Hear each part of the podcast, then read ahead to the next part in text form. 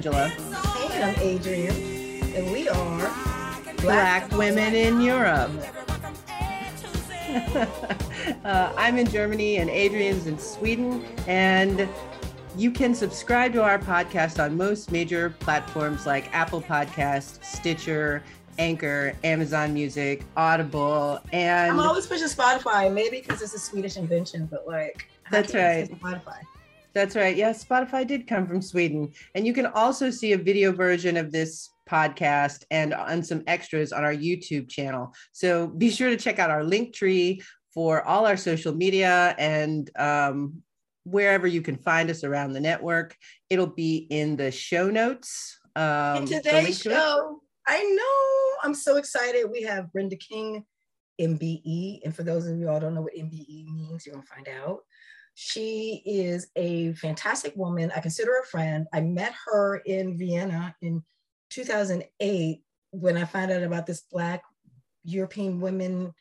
I don't know what it was. I know we came out of there with some Vienna convention. I don't, we were doing things. We are going to talk about that. But Brenda was a power lister, Black Women in Europe Power Lister back in 2011.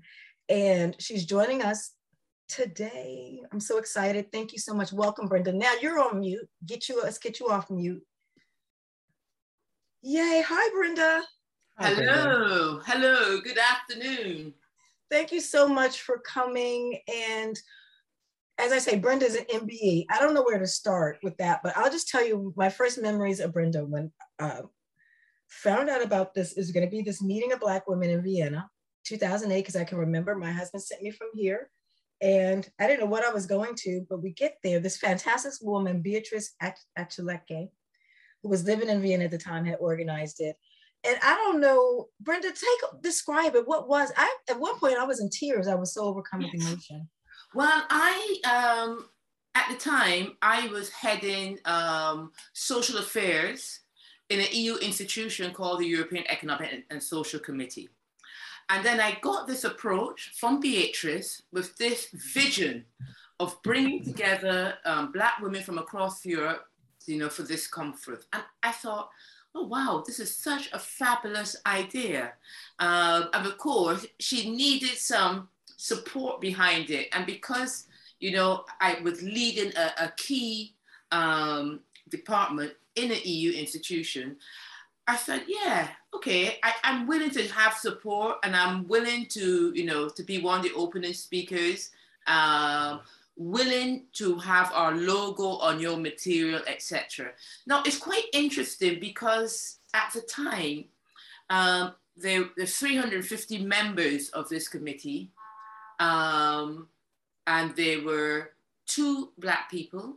The EESC that you were on. The, the Euro one mm-hmm. in Europe, this mm-hmm. European institution, at that time had two black people and three Asians. So I'm, I'm I thought, you know, and I remember one of my team or a, a staff member, she came to me, very loyal, very dependable, and she said to me, "Oh, do you really want to get involved with this? I think it will go very badly and it look bad on you." So the first thing, wow. you know, when you're in leadership, you want to support, you know. Mm. You are taking a risk, and people let you know that you're taking a risk. Yeah.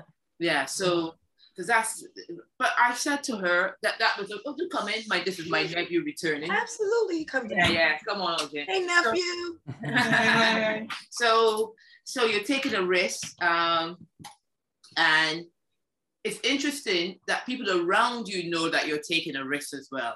Wow. But because we got involved and you know when Beatrice came um, to Brussels um, through my office, I arranged meeting at the parliament, at different things. So what resulted, if you remember, the, the Austrian MEP, the, the, the you know, the parliamentarian who represents, you know, who, who came from Austria, mm-hmm.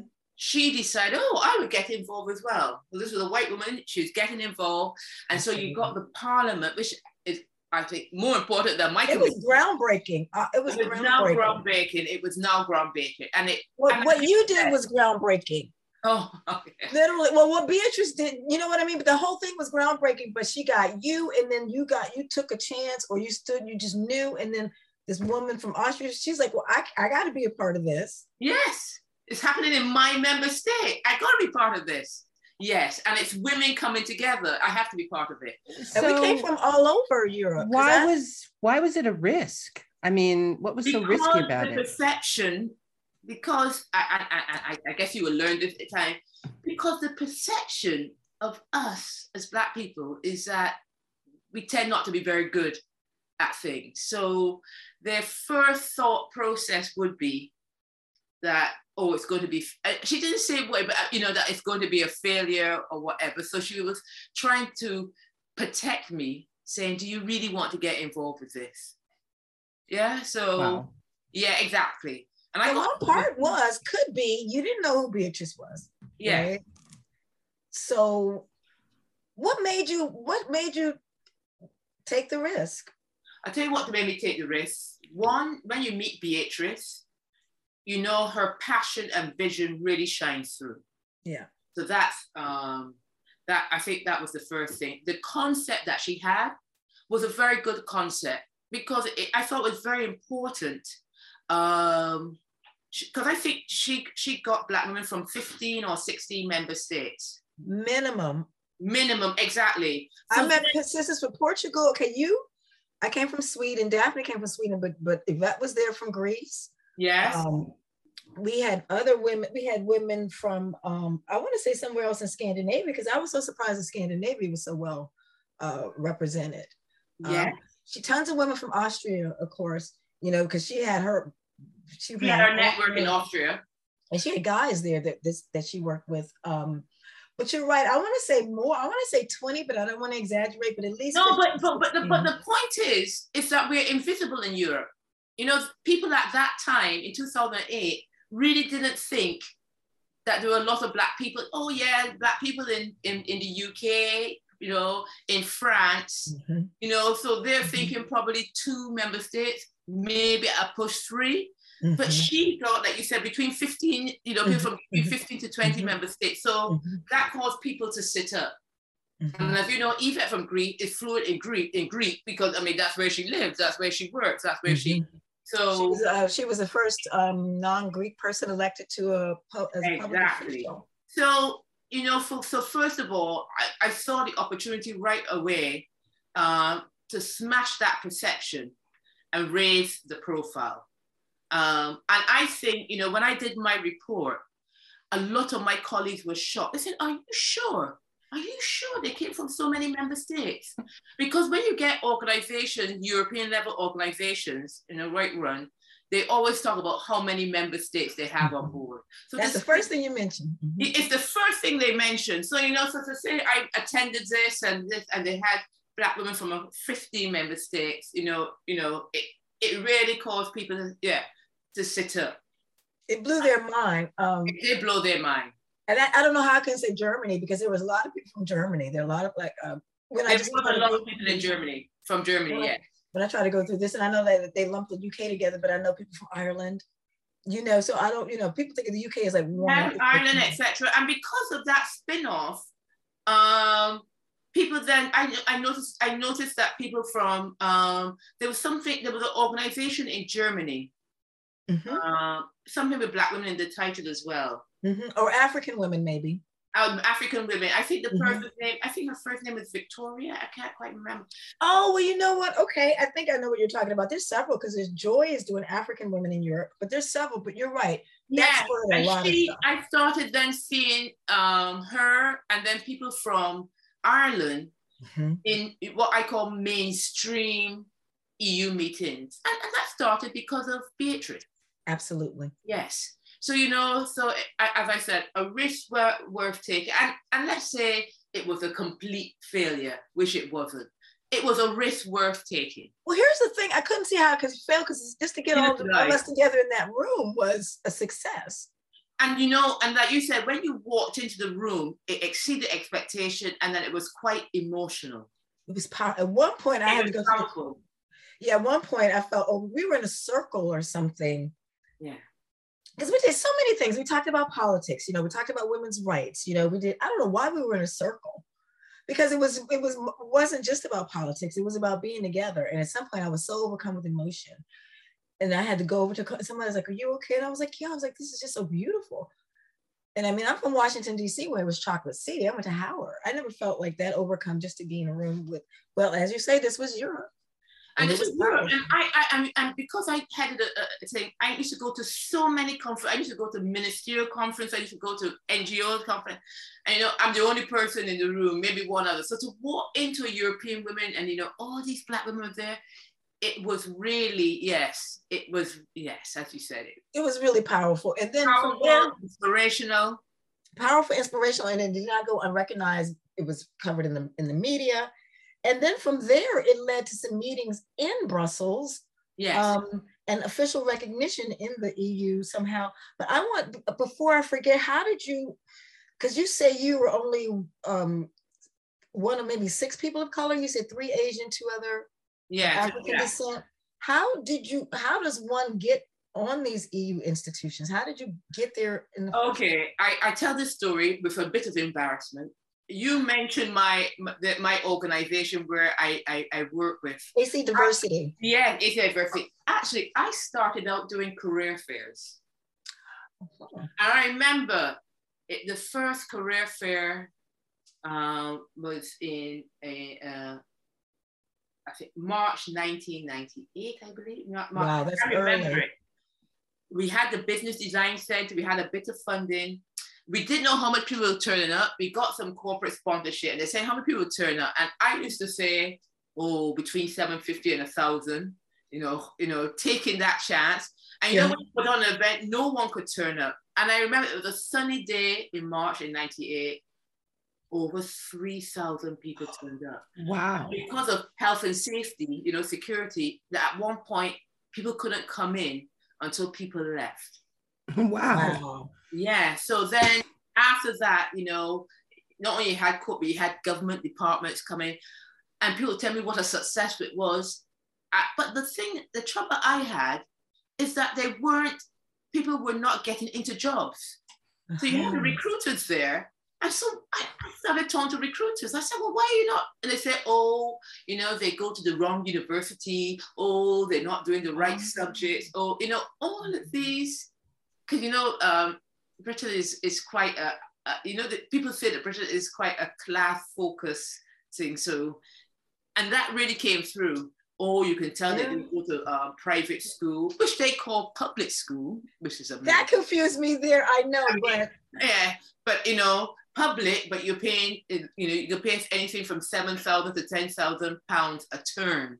You know, it's it's just ridiculous. So and that's not even the boarding schools. No, thank you. I mean, it is it is really something. So I thought, you know what?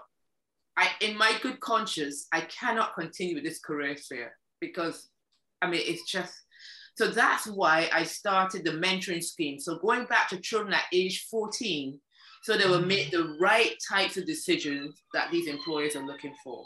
So I was doing all of that. So I was working with the cabinet office, the foreign office, you know. And then I never forgot, I got uh, Tony Blair was, so show how long ago it was. Tony Blair was prime minister. I got a call from 10 Downing Street and they said, oh, is this Brenda King? I said, yeah, this is Brenda King. They said, well, there's an opening in this EU institution, and given what you've done here, you'll be fantastic over there. And I said, oh, you must have the wrong Brenda King. he actually, the sinister, but his very posh boy, he did laugh. He said, no, believe me, Miss King, we have the right Brenda King, and we know you're the right person. Then he said, and we're going to send you the application. I'll be dealing with you. So you're going to send it back to me. I will, you know, look at it, edit it. And, I said, and he then he, and he got back to me. He said, "Oh, I see you've put yourself to be with the NGOs." And I said, "Yeah, yeah, yeah, because this, you know, this charity I run, that's how you know me." He said, "Oh no, we really want you to be a disruptor we want you to go into the employers group where industry is everything. He said, because when you think about it, you're a senior manager, you know, you're a senior manager at Royal Mail, which is one of the biggest employers in the UK. So that's where we, we don't want you the NGOs, we want you in that group. And I thought, oh. Wow. Uh, yeah. And I tell you something, the first day I arrived, it was so confusing, you know, because you didn't you didn't get induction then you have inductions now, but it's something that a group of UK people, including myself, campaign for. you, you got to do elections. You're going from meeting room to meeting room. You don't know anyone. And finally, I got into a room where it was by country. So you need to, United Kingdom for you is at the back, right? I head up there, and this man looks at me.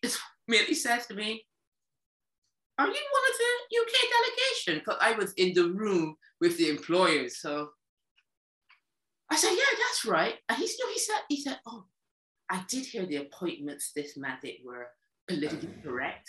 And I said to him, "Really? So you're rep- me, so you're representing white men over 55?" And I tell you something, he looked at me, there was a big silence as his brain was computing what I said, because you know white men don't represent anyone but themselves. Why well, say, and they're not so smart anyway, in yeah. general. We're teasing, but Brenda, I wish I, you were so fast with that comeback. You know what? I told the minister about it, and that's exactly what the minister said. She said, Wow, you were fast with that comeback. But I mean, you get it, uh, you don't quite get that you get, you know, where you're really from or something like that. So mm-hmm. then he said, I'm not talking about me, I'm talking about you. I thought myself, oh my gosh. very bright. This guy, I thought this guy's not very bright. So, well. so that was my my induction. That was in 2002. So that's how I got into the institution, and it, it's a very clear vision by Tony Blair and the Foreign Minister Jack Straw on what they wanted in the committee, and they wanted represented. So, so they uh, UK had 24 members, so they had um, half the members female, half male. They had it done by region as well, and of course by ethnicity. So that's why, yeah.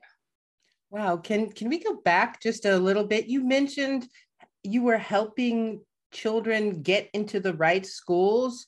Um, not the right schools. There were children.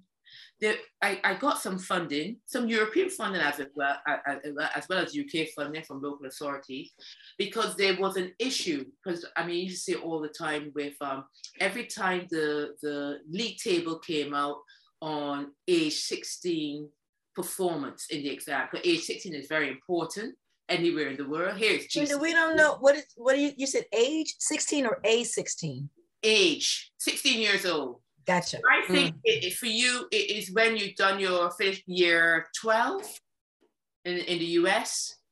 No, no, year 10. You, you, you, you no, year 12. You, so you're right. I think you're 16 at the end of 12th. No, yeah, no, no, no, not 12th grade. 16 is quite a key age, at least in the UK, because you've done what you call GCSEs.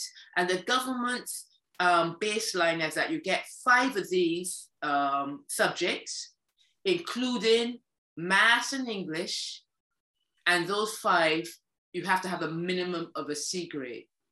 And they published those statistics, and Black children, children of African and Caribbean heritage, tended to be, you know, uh, quite low in this. So they weren't performing. And so there was under Tony Blair something called Gifted and Talented, where they want to identify bright students and support them through. Um, so using that government policy, I went to local authority. I mean, I, I went all around. People used to, some people laughed at me. Some people got the concept. Where I said, look, I had part of my education in the Caribbean, so I know Black people are not, you know, generally stupid. All right, I'm not saying everyone's a genius.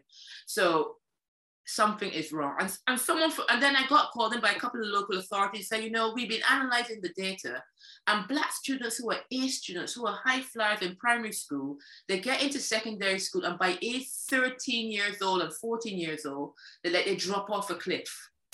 And mm. it could be that they leave school without any qualification at age 16. So we got some funding and so I, I was going then to schools. Some local authorities were rec- recommending students, but I was going to school saying, you know, I'm looking for your gift and talent. And some schools said, oh, black students, gifted and talented, are you crazy? You know? So then I used to say, students with potential. So if you have a student who you know who's getting a CD and they're a CD student, that's not a student, but a student who's getting a CD who you know is capable of getting an AB, those are the ones we want to work with. So I was working with those students. They were in their schools, but we had a four-year program with them. So it meant a residential summer school at Cambridge University. It meant placing them with mentors from firms in mm. the city or from government departments. Um, it meant career days in certain firms. So, you know, it was a whole program over the four years. And then we started to get students going into the right universities, um, doing the right thing, knowing that in year two you have to apply for an internship, you know, you know, you know, all of that. And that they got through. Well, because yeah, because here's the thing, we don't know the system or the formula. That, Thank you. We don't know the formula. So that's what you've done. You figured it out. Because, like you said, you you're like, I know we're capable. Well, I heard this expression: talent is equally equally distributed, but opportunity is not. Yes. Yes. So yes. you knew better than that. So you that must have been an award-winning program. I mean, it was an award-winning program. I didn't learn later that was an award-winning program, but Westminster Council had put the program forward as you know labeled as their own, which is not a problem. Um, uh, and got quite a few awards within Europe for it. It's only when uh, I think it was in it was in 2010, like seven years later, that they let me know this was happening.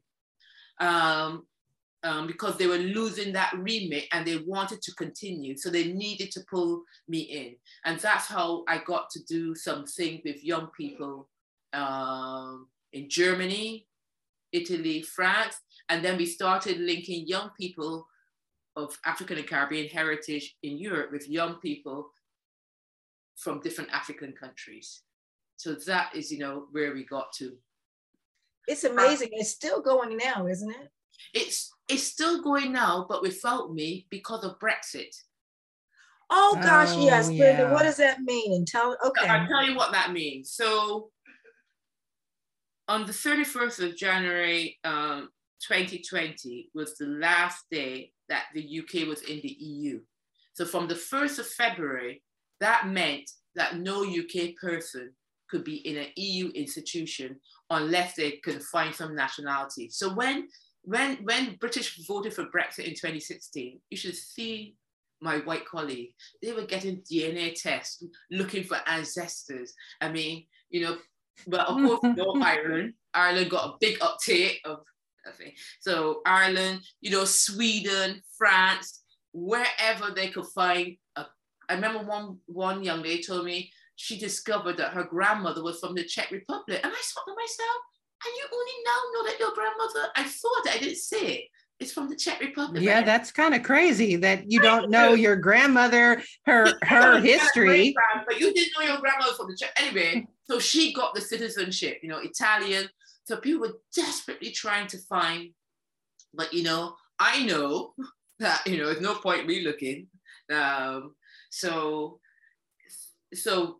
No, so you never know. Of us, yeah, it came to an end uh, from the first of February, 2020. Wow, that is really a shame. Um, I think Brexit I mean, in my opinion, I don't live in Britain, but yeah. I but from what I can see, it's really doing more harm for the British people than good. But it, it you know, it, it and it, it's something about the English. You see, I tell people that the English they go on, oh, we were once great, we'll be great again. But you were great when you had all these colonies. But when you lost the United States you know, with it 1776 or whatever it was. Then you lost India in 1950, and then all the African and Caribbean countries fought hard for their independence from the 50s and 60s. That's why they went into the EU in the first place in the 70s. They're not, they're not, they're not founding members. They thought they could get along well, but in the 70s they realized they couldn't. That's why they joined. And it's as if they've forgotten that history. So when they come now to talk about, oh, you know, we, you can't be because you do not have access to free labor, slaves, yeah. or free resources. You just can't go in and take people's resources as you wish. So, yeah. I just want to make sure I understand one thing. Yeah. AC diversity is still alive. No, we are still alive. But but my role but my, my role in Europe is finished. So even the program that I developed with some of the um, organizations on the continent for um, young people of African heritage and linking that, that for me has come to an end because it's Erasmus Plus. I got you, Brenda. I'm devastated. I had no idea. I don't know why. Because I know it's you're Erasmus. Ah. Well, Brenda, I know your husband comes from another European country, and I didn't know if that meant that you had his citizenship or whatever. But I'm devastated by um, hearing that that that that's I had didn't think that that would affect you in that way for some reason. It did affect me very bad. I tell you something. On the last day, two things happened. Um, there's a German MEP who started some sort of relationship between the UK and the EU. A young woman, I, I can't remember her name, and and the mayor of Brussels, just like that, made a decision to open the doors of the town hall to us. So if you're just British, just come along, we're going to have a reception.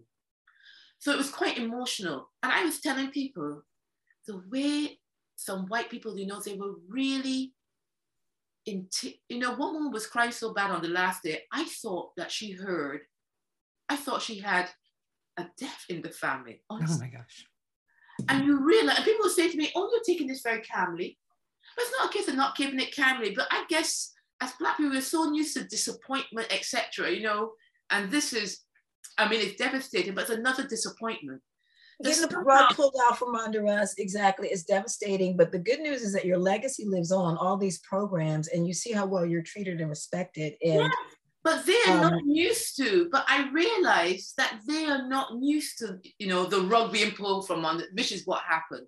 And yeah. so, you know, actually being in there and watching that for me was also very interesting. Yes, I think it's a big surprise for a lot of British people yes. in general to be treated like foreigners. Yeah. Um, yeah. They hear that they can't, you know, they can't go to spend as they like and spend half the year. They're saying, and then some of them will actually say on TV, oh, but I know I voted because I don't want foreigners coming to the UK.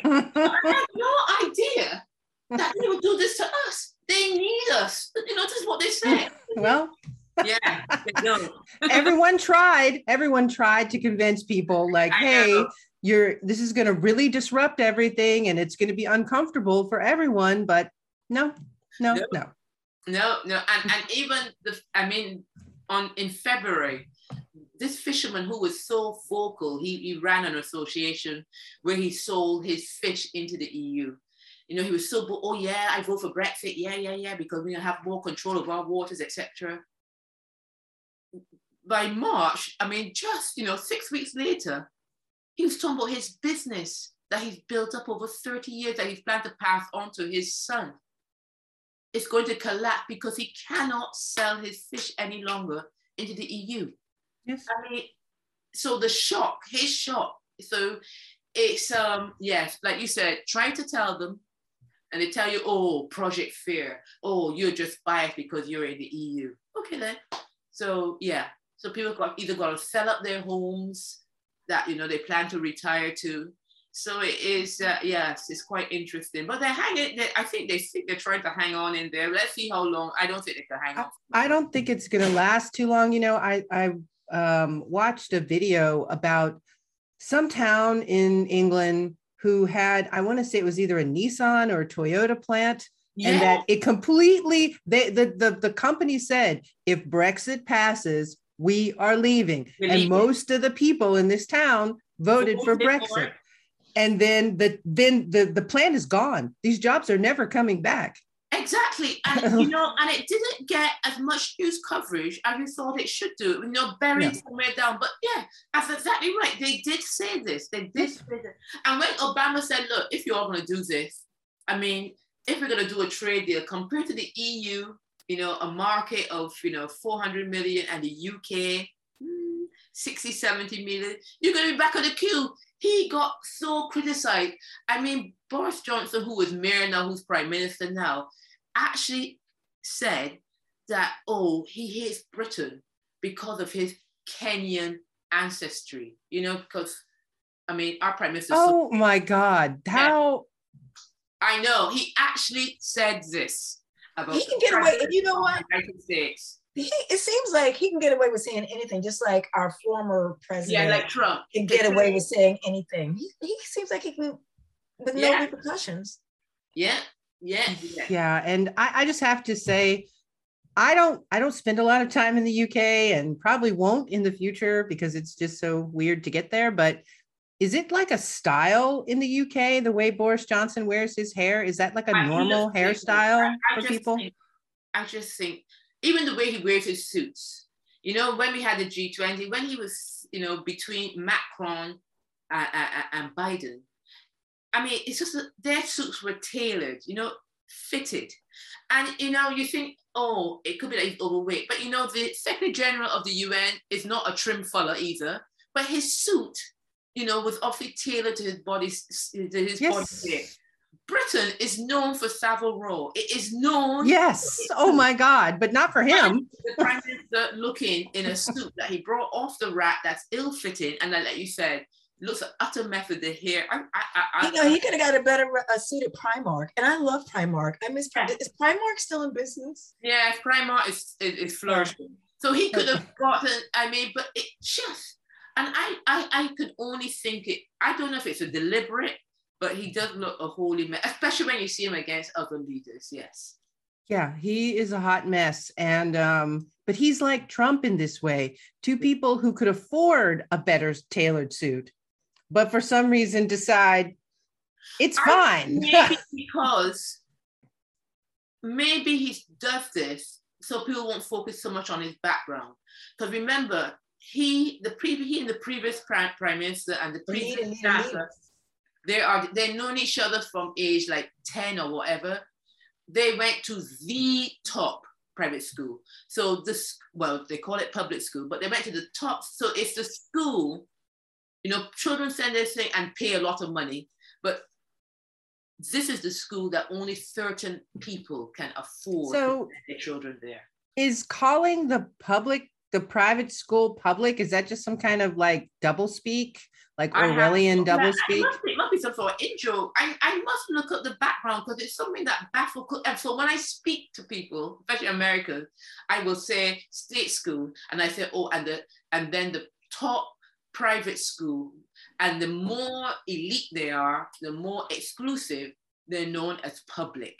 They're known as public school. So each whatever you call them, though, um, it's like aristocracy. It sounds like this school that he went to, only aristocracy and people only aristocracy. Like that's right. Billion or, or something get to go there. So his his father or whoever they inherited their money from, the Johnsons and the Camerons, they could afford to go to the school like princes, like from Saudi Arabia or whatever, could afford to that's go. That's exactly right. Yes. Okay. So yeah, so that's the thing about the UK, right? If you don't, or people feel, and Brenda, let me ask you this, because you did part of your education in, in the Caribbean the part that you did in the UK, were you at the right schools? Did it set you up properly? Well, I had my secondary education in in the um, in the Caribbean, and when I did the exam were based on the English. It was the Cambridge exam. Uh, so I did go to because when I say which university I went to, people, oh, you went to UCL, you went to Warwick Business School. So it's a bit of a surprise.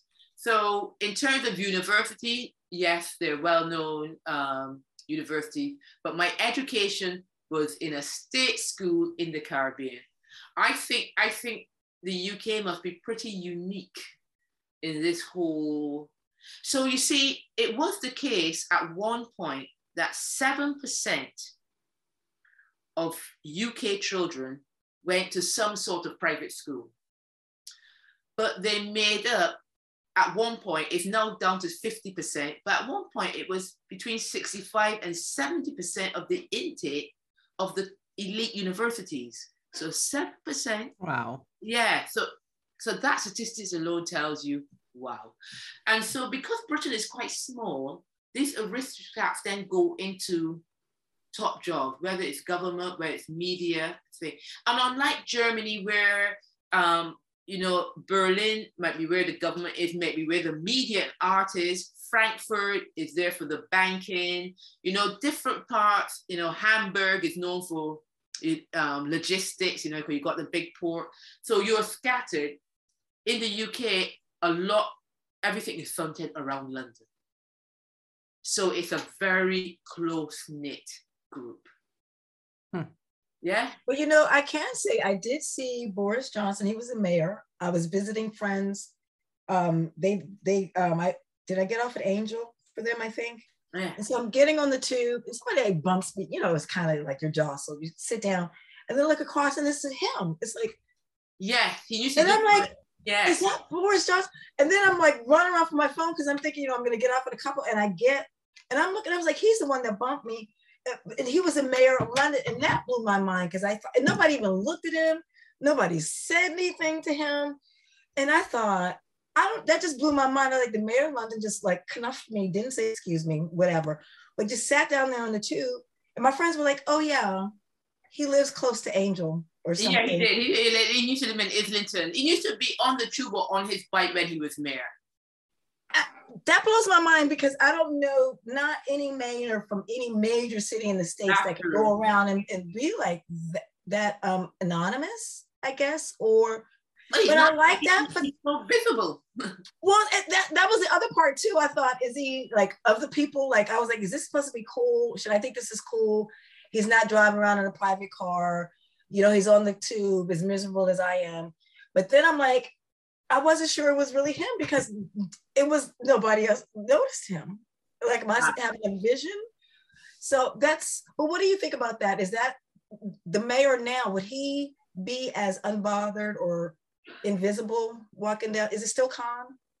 Well, he, he's the prime minister now, so there'll be security. He has a car, etc. I'm sorry, but I mean like the current London mayor, because London mayor is a big job. So like the yeah, current London mayor, mayor, mayor of London. Now, Sadiq Khan, there is an issue. If you follow Sadiq Khan on social media, he gets. I mean, he will say he will announce, uh, now you know, finally we're getting the night tube back and then the level of racist comments and abuse that he gets.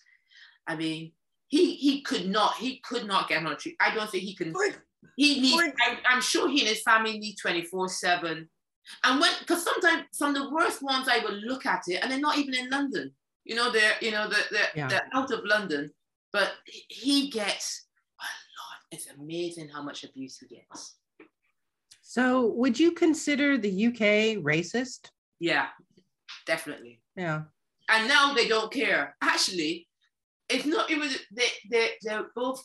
Although I, someone from Eastern Europe would say, a friend of mine who was on the committee, she said, I don't understand it. Why are the English people treating us like Africans coming across the Mediterranean on a boat? I said, you need to speak to the Scottish and the Irish to understand. Because there's something, I don't know what it is about um, the English. I give an example. of somewhere and this fellow was saying to me, he's English, born in London, East London, etc. Sounds like a Londoner. And he was saying since Brexit, people say to him, well, where are you really from? And I said, they say, what? they say this to me all the time, but I'm no, I'm no. I said, they say this to you. I can't. You know why? It's his last name. His father I think is Hungarian. So he has a Hungarian last name. So if, you know, so he looks like them, he sounds like them. But, but he's been there all his life. You know what? And all his life, but now in the last couple of years, he realized, you know, when he goes to a meeting thing and he says his people say, well, we're so I said to him, Oh, as a black person, I'm now going to enlighten you on what they mean. Yeah. So it's a little um yes, yeah. So I, well, I was gonna say when I was there, um, I lived through four elections, but I know one of them was going to be the Brexit, and because um, yeah, there was a Swedish woman. I don't want to say it was in London, but in England, talking to her child on the street in Swedish, and somebody was like, "Go back to your country." Yes. Yes. You know, so it, it wasn't even, you know, sweet, blonde, blue eyes. Yeah, blonde, blue eyes. Amazing to me. It, what? To me, as a black person, it is shocking. And there is this funny joke. I thought it was a joke, and I was telling uh, my Welsh colleague in the committee, he said that's not a real joke. That ha- actually happened in Swansea. There was this Muslim woman on the bus speaking to her child. And this person God said, when you're in um, here, you speak friggin' English. And this woman said, no, no, you're not. When you're in Wales, you speak Wales. So that's exactly what. So here's this guy who lives in Wales who doesn't. I understand he doesn't speak his language, but he doesn't even recognize his language. So, so she was speaking Welsh and was going to get upset thinking she's speaking some. Because she was, yeah, because she's clearly Muslim. She had a, you know. Oh, uh, that's classic. Now that's rich. I know. I thought that was a joke. So and, and, my Welsh quite said, no, Brenda, unfortunately, that was not a joke. That actually happened in the bus in Swansea and it made the papers. Yeah. That's that's almost, I mean, I, I don't know. You know, historically, I think a lot of people from Britain, they feel like they were like the last bit of the Roman Empire and yeah. that they want to take that they're that that makes them special somehow. Yeah. But I mean, I don't understand that because they were the backwater of the Roman Empire. Yeah. I, and so yeah, I, they, I don't they, don't know it. I, I tell you something, they simply don't know their history.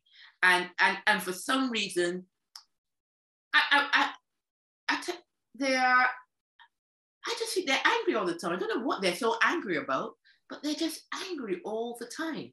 And it reminds me, because my dad came over, when my dad, he studied here, he, said to me, when he came over, um, you know, they couldn't rent anywhere because they had this, you know, no blacks, no Irish, no dog. And my dad said, you know, it's getting to speak to the Irish in the pub that you realize it's probably the English, you know, the you know, the people from the Caribbean, the Irish will say, oh, these bloody English people, you know, they put the dog last, so they prefer someone with a dog before an Irish person before a black person, you know, red to someone, you know, they're absolutely crazy. Um, so, so even going back then, so now it's not just the Irish, you know, or the Scottish or whatever. But if you work in Britain, you know that the, the, that the English, you know, they've got this tension about the Scottish and the Irish but it now goes now to the whole of Europe. And you know, and this whole thing about Ireland, the island of Ireland, is so interesting to watch because a lot of the English politicians are angry with Ireland because they don't want to leave the EU. Why do they want to leave the EU? Yeah. It oh, makes no sense. makes no, that's what they say. It makes no sense whatsoever. Uh, and the Irish keep saying it makes no sense. But you know, Britain said, but if you left the EU, we won't have the problem in Ireland. But you know, that's not Ireland's problem. That is the UK's problem, the English UK's problem. problem. You know, when you so okay. It, so I'm glad you mentioned about the blonde Swedish. So could you imagine if you're French or German or Swedish, and you're being as my Estonian who is also blonde, you know, why are they treating us like this? I don't, you know, they simply don't understand it was frightening when I heard that because the Swedish embassy told us that, you know, because it was like a message they sent out to the, you know, to the Swedes in, in the UK to say, yeah. you know, be careful. Do you feel any less safe in modern day? I don't know if it's post pandemic, uh, post Brexit, because of the pandemic. Like, do you feel safe in London in general? I tend to feel safe in London because London is very multicultural, very multicultural. And also, I think it has made it makes us others interact more. I'll give you an example. I went to get a cover for my phone. It's just a little tiny shop there on the high street. And I go in there on a Saturday after one o'clock, and this music is playing, and this woman is dancing, and the music reminds me a little bit of Caribbean music. She has dark hair. I couldn't think, and I'm thinking, where's she from? Is she Asian? Maybe? So I said to her, so, you know, I'm waiting, so I'm moving along. And then she said to me, ah, you're clearly not English. I said, no, no, my family from the Caribbean. She said, I can tell because the English. She said, I don't understand. They have so much and they're so miserable. I said, where are you from? She was from Slovakia. Mm. Yeah. You know, so, you know, already there's that connection. And then in the shop, so there's that friendly, you know what I mean? That safe, friendly space where you could be a little bit who you are without people criticizing. Wow. I know what you mean. And I wonder have you ever felt that didn't happen? Because being Black from the States, you know, we, uh, uh, you describe how we all, you know, we're all constantly had to make our own safe spaces. Yeah. Constantly being criticized, you know, constantly, like you said, getting the rug pulled out from under us or whatever. Was there ever a time in Brit- in England that you lived there that you didn't feel this. Oh, I tell you something. Because I've been in the EU, um, and was out of work. I, I took a project. I was uh, I was approached and I applied. And I, I was surprised I got it. But I have the last few months. I have been the uh, nearly a year now um, ops manager at a mass vaccination center. So that's quite interesting because the NHS. Now, first of all, you realize that the even though you know we know nurses came from the Caribbean and Africa in the 50s, 60s, top management very white. And we used to have these management meetings, just 30, maximum 30 minutes on a Monday, Wednesday, and Friday. I switched to Thursday, Friday. So it's me and one other black woman. There's a few black people, but predominantly white. English. Now, a couple of things you notice. When we have the meeting on Monday, morning, we will ask each other, oh, how was your weekend, etc. No one ever asked me, but if they say something, I, you know, like they went cycling, I say, oh, oh, where do you go cycling? Because I like cycling. But the way they exclude you, I thought to myself, wow, you know, now I'm in Britain because I, I mean, in the EU, um, you would think there'd be a lot more. I'm not saying they're not tension, but in an EU institution, you know, you, there was 28 member states, 22 languages. I have never felt as excluded as I did with this group. It, it's wow. amazing. Now, one day, because I'm the ops manager, a, a, a senior nurse comes in English and she says, oh, I feel so uncomfortable because some of the staff are speaking to each other in a, in not speaking English. So oh I my God. Her, I said to her, well, it's natural uh, if you meet someone who speaks your mother tongue, when you're talking to each other, it's natural, especially as they're on their break in the canteen. Um, I didn't say that, but you know. Wait a minute, she complained about conversation in the break room. Thank you. Yeah. Oh my God, people, that is okay. That's ridiculous. I'm sorry. No, you know what?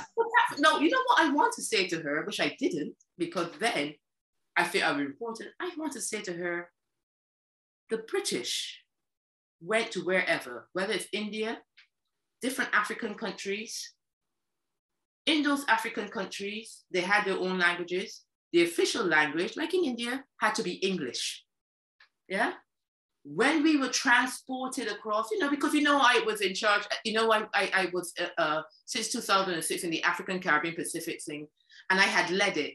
When I go to East Africa, people coming up to me speaking because I look like them. I look obviously look like uh, some tribe in East Africa, and I don't know what they say, and I have to say to them, "Oh, I'm I'm terribly sorry but I, I don't I don't speak the language, you know, I'm from the UK or, you know, I'm from the Caribbean, something like this. Mm. Yeah. Because when the English transported us, we could not speak to each other. And So we lost our language, we lost our culture, you know. And I used to feel it because I used to be two, three times a year in Africa. And she comes into the office to complain about two people on their break talking to each other. You know, we have 12 and a half hours days. But I didn't say that. I said to her, look, it is natural.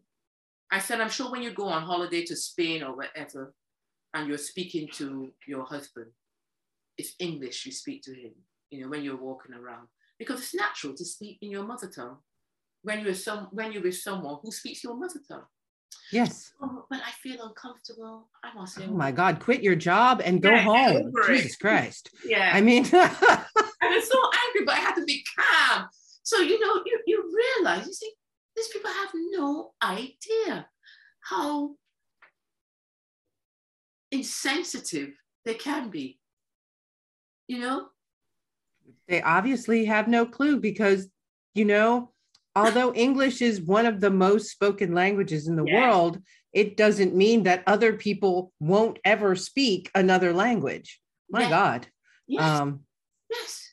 So you know, India has its own language, Bangladesh has its own language, but the official language is English. Nigeria has its own languages, Ghana, um, yeah. Ethiopia, mm but the official language, you know, wherever the Eng- British went, the official language, English.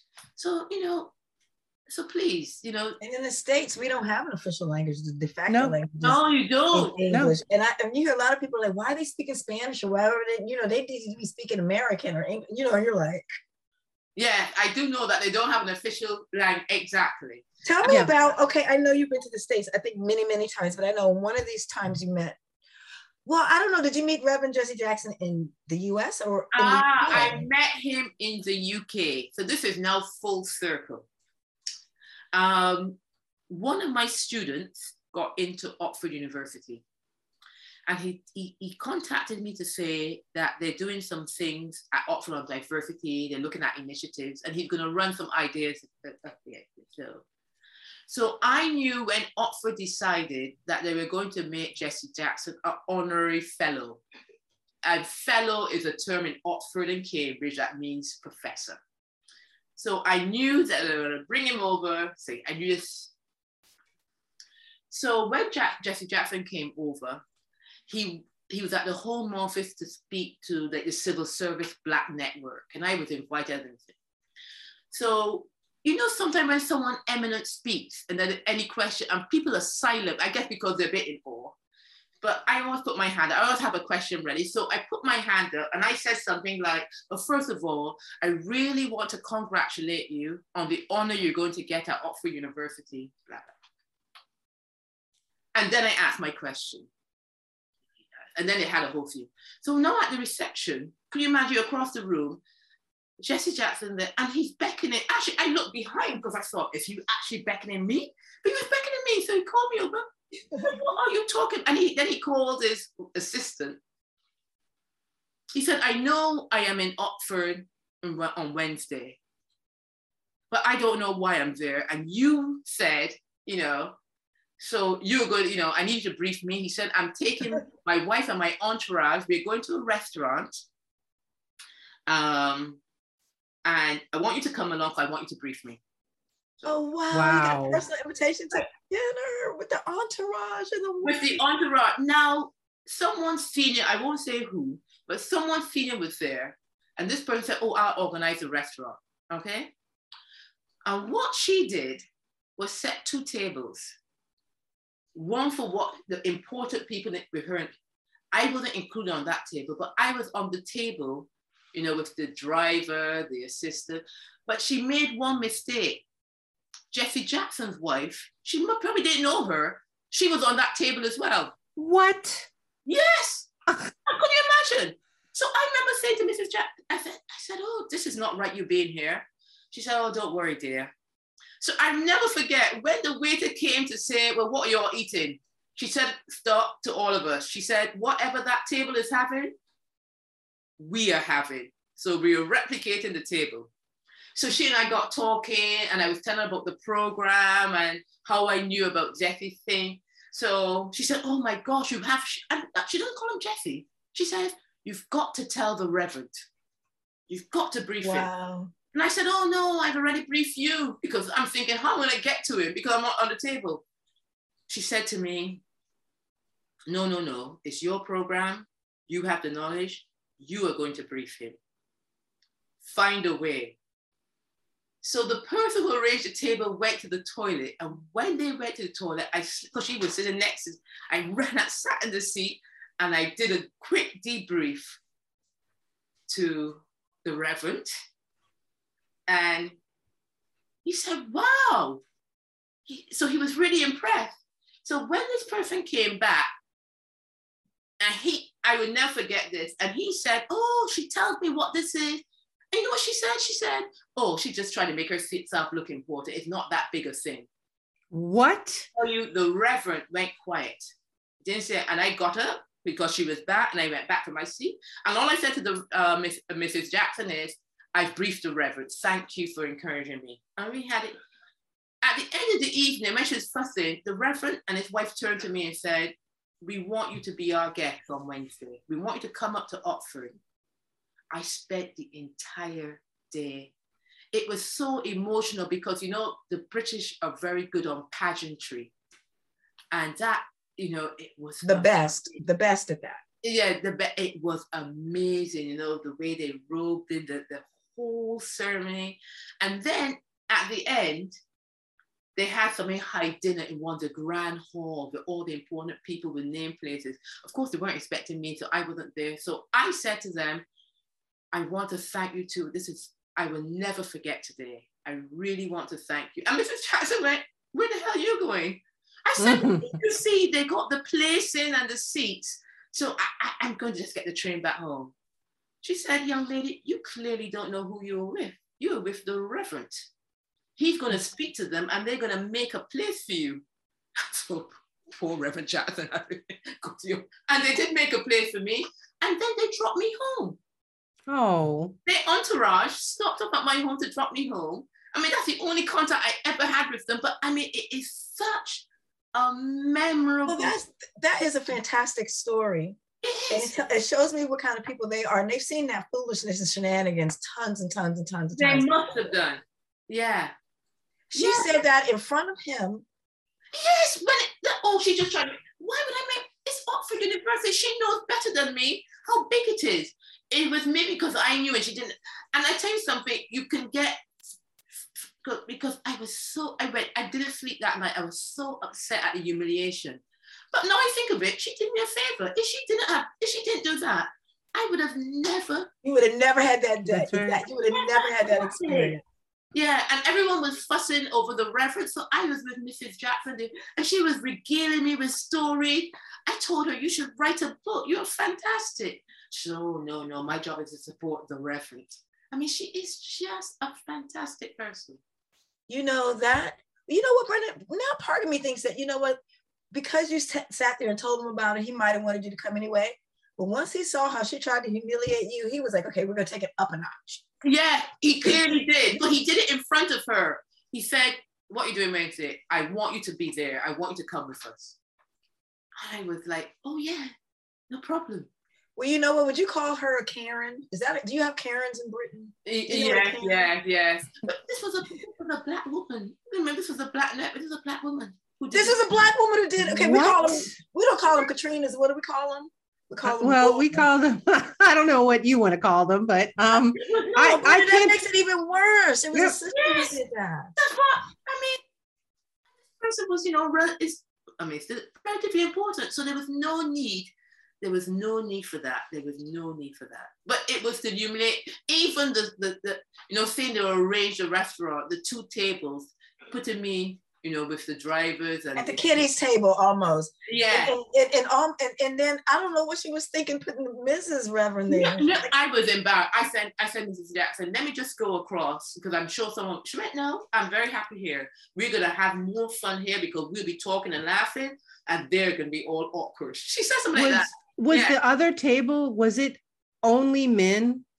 No, it it wasn't because this woman, this woman who, who, who had cut me out, she was sitting next to the reverend, mm. and it was no. Let me think. Was the others only men? It could have been. I I can't. I I, I really cannot remember. But you know, when we were introducing ourselves at the other table, I know I was with the driver, her assistant, the reverend's assistant. The only mistake that she made was putting Mrs. Jackson there, but it it, it, it, turned to be a blessing. because wow. if she didn't insist, I would not have gone up and slide into the rabbit, you know, when she stepped in the toilet, just so you know, I was doing a quick debrief as well, because you know, by the time she's back, I'm finished. So yeah. Wow. Um do you think pitch. Do you think that sexism is a problem in the UK? Because it seems like we've got racism and classism and, and know, yeah. Yes. Okay. I just because you heard about the whole thing with the police. I don't know if you saw that when that policeman murdered that. I mean, that's awful. He raped, murdered. He mm. raped her, he strangled her, he burned her. I mean, it's just too awful for words. But when, and I was going to go down, but something happened that I didn't go down to the vigil. A peace, you know, you took a candle, and it was supposed to be a peaceful vigil uh, about the way women are treated. Because this guy was going to Brixton of all places doing flashing. And he so he's been reported a number of times. So it's you know, all right it's a big step from flashing yeah. to murder you know rape and murder. But still he was reported. So there was supposed to be this vigil. And the way the police handle those women I, we're not talking bodybuilders, you know, normal. I mean, some of them quite petite. I thought, oh, thank goodness I didn't go down there. But it, you know, it, it was truly, truly something. And now they are under some pressure. You know, the, the, the, the, if, the day when they announced that if a woman feels nervous about a policeman, you know, you can wave down a bus. Or stop him to call a police, you know, call to find out if he's really a policeman. I was in a restaurant with a friend and I was saying to this, he was a black fellow. I said, believe me, a black woman questioning a policeman in the street, that's to add to our problem. And the woman from the next table said, black woman said, I was thinking the same. Can you imagine? A policeman comes up to us to ask, and we say, oh, you know, we're very concerned. uh, could you give me a minute while I check? I wow. mean, not even worth, it's not even worth thinking about. So wow. yes, there is an issue.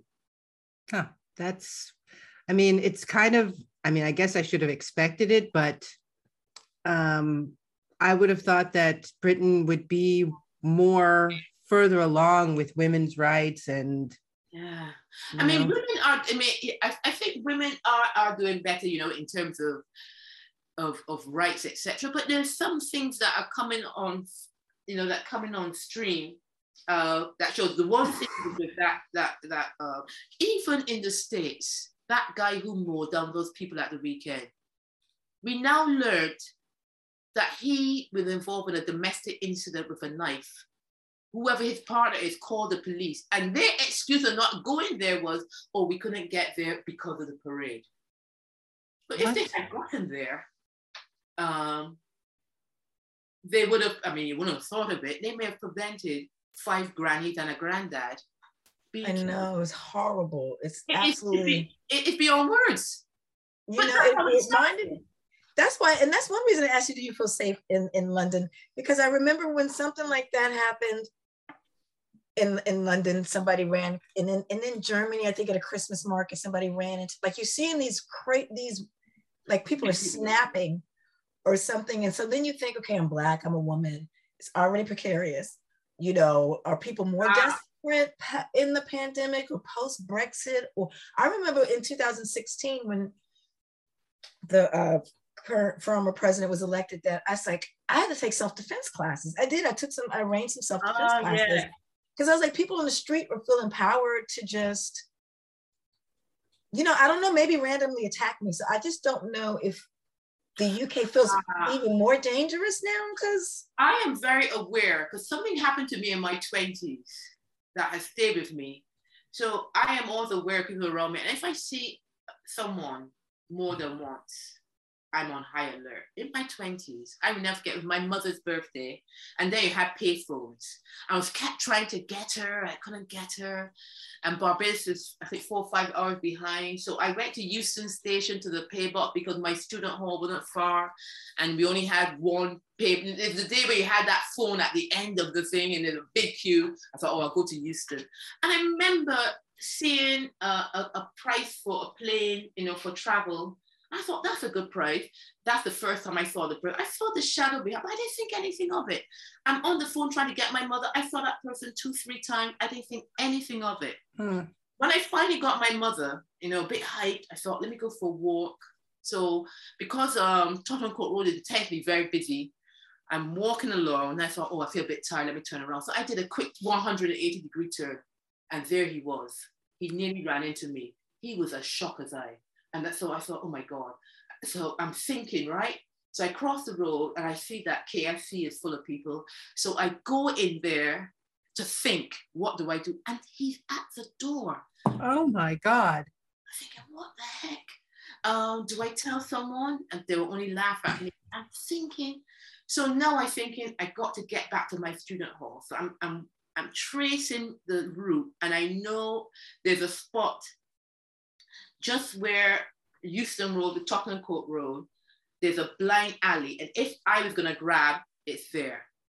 So then I start walking, and he is walking behind, I'm looking behind, he's behind me. And when I get to that corner, I don't care there's traffic in the road, I just ran.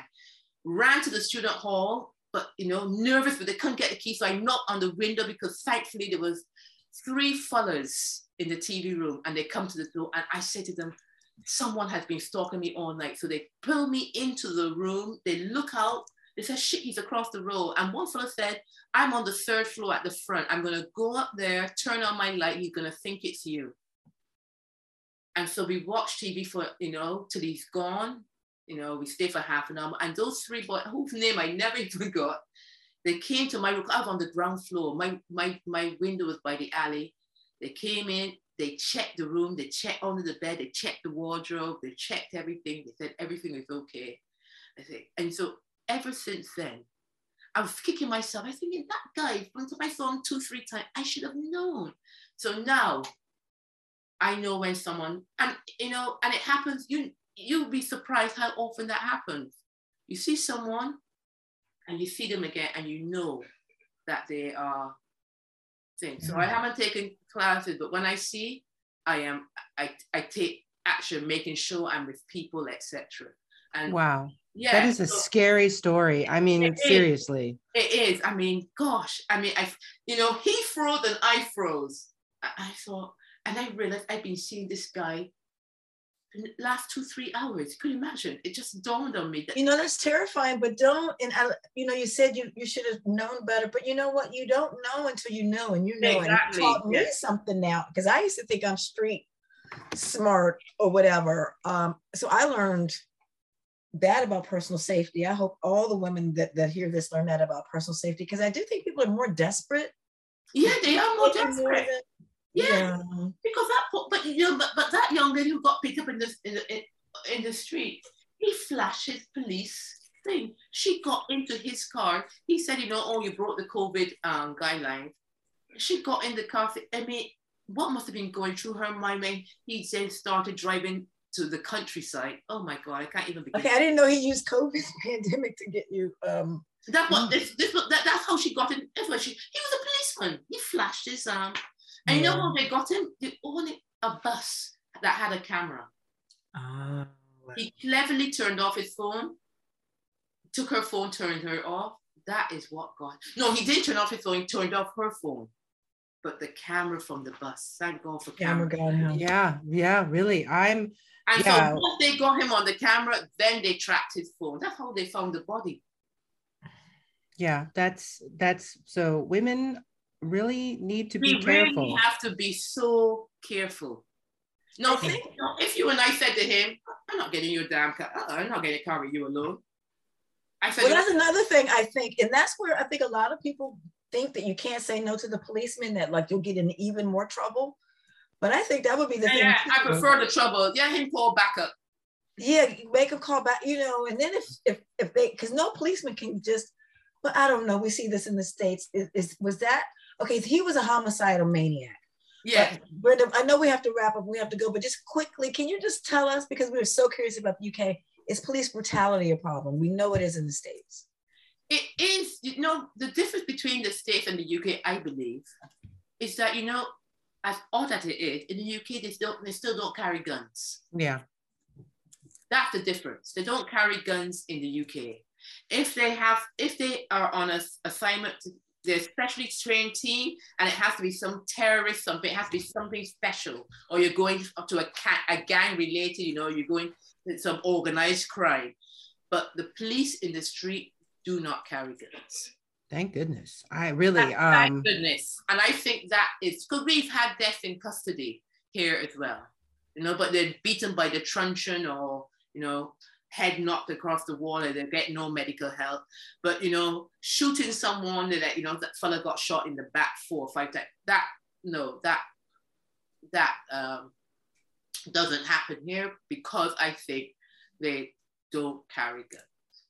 You know Brenda? Can we invite you to come back um, to talk um, during Black History Month? Like I know in, in the which yes, I did a I did I did some Black History um, Month talks here in the UK. Fantastic. yeah. we, are October, you're February. Yeah, you're October. So I was hoping like um, to have you next October, if not before, but to, so we can do Black History Month because I know the UK I think started it, but I think it's in in other countries in in, the, in Europe now that they're doing Black History Month in October.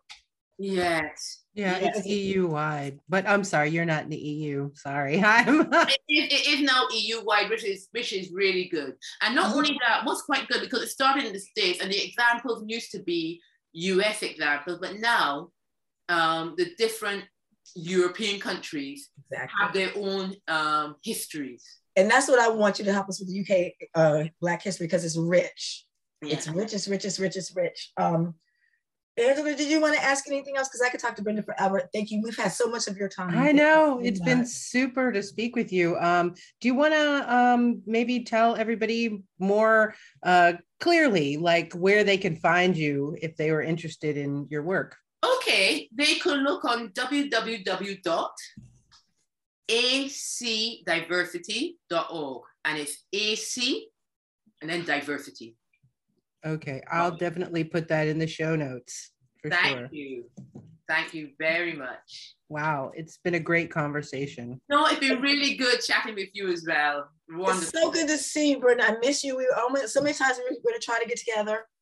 Um, I think I missed you here in Sweden. I missed you in the UK, but you know what? Once this pandemic is over, yeah, we got together. Yeah, I, uh, and I was in Washington at one point as well. I know you were. I know. So, um, um yeah, I got. Uh, what's your What's your friend's name? Oh, Big Afro. Angela. Oh, oh. Big Afro. Oh, she's married to an Italian. Oh, um. Oh. Yeah, her name slipped me. You know, I'm thinking Greek. See, now I'm thinking, okay, and um, it, it escapes me too now. But yes, because that was I tell you something. I ended with this story. This is fantastic. Marion, Marion, Marion. That's it. I get a call from Obama was president. I get a call from the EU ambassador to the US. They're doing something, a conference, and they want to invite me over. Um, because and they arranged for me because Bloomberg was doing a big climate event in Washington. They were the day before. They wanted me to come over. Wanted me to. They said there's a condition. I said what? He said, do you know any um, black climate activists? So, so I thought, oh gosh, they've been told off because their events are very white. So I said, yeah, yeah, I know, because I know Marion, I know that she does some stuff. So asked me, I asked how much people they want, etc. So they send the invitation to the committee. Committee is really, oh my God, we actually got to accept my boss. He said, why would they invite her and not me? He's Polish. He had, so people say, oh, Brenda, you've got to come to Brussels a couple days early to talk to this guy because we, we, we, we're going to sign off the funding. They were going to send me with a, a, a there were going to be six of us. So I was going to lead a delegation, six person delegation. He said, I am responsible for transatlantic affairs. Why would they invite her and not me? I'm trying to see the guy. He refuses to see me. I mean, so I can't even explain. And I thought, you know what? I'm not even going to explain. Let him, you know, stew. But he wanted to stop this trip. He, you know what they ended up doing? I went on my own with no support. I mean, wow. And so many people wanted to meet with me at the Bloomberg event. But, you know, I didn't know, you know, um, how to meet them, what they look like, because that's why you have, you yeah, know, a team. Yeah. Yeah. Nightmare. Yeah. Just because he was not invited. Could you wow. Imagine? Yeah, I mean, could you imagine that you what I thought, even if I was him and I felt that way, I don't think I'll let everyone, the whole leadership team in the committee know that I'm thinking this way. I mean, because he came across badly. I mean, people fought for me. I know what you mean. Yeah. That I went on my own. So I didn't look important leading a delegation. But I already am important because the, I mean, the highest invite you can get, he said she already gets something every year from the um, the consulate in New York because I used to go to the UN meeting every July. Wow. Okay. Men are petty. No, Brenda's Washington. Washington was a step too far. Mm-hmm. That was well too close to power. You know, too close to power. He thought. Yes. I mean, it was amazing. Wow. Brenda, you know what? These people can't keep you down. You know, and, they, don't, they can't keep. That's what I'm talking about. Rug. You know, they try to pull the rug under you, but you know, you just keep on keeping on. I thought to myself, I mean, I said, to, I remember saying to his, I tried with his secretary, I tried with his head of unit. I said, seriously, is he seriously not going to give me five to 10 minutes to try to explain? And, the, and I remember the head of unit said, Brenda, I, I feel so embarrassed. I feel mortified standing, but I can't, he's just completely lost it. Yeah, yeah, yeah. Yeah. I mean, I can only do the shoulder shrug because I know you're thinking, and then you still have to get yourself back together and go and do this hard work by yourself. Yes. And listen, I know you're amazing. You were in Power List in 2011. I know I learned so much more about you. you have so much more respect. So we're gonna, we know we'll do some a Black History conversation, yes. but let's do better a, a, job of keeping in touch. We will do. We will do. Yeah. Thank you so much. Thank you, and thank you very much. All right. Thank you, and uh, we'll we'll talk to you next and time. Maryland and Washington was amazing. Yay, DC, stay here. I'll, I'll yeah. Thank, thank you for queuing me up. Thanks for listening to me and Angela again. All right, everybody. We'll see you next time. All right. Bye.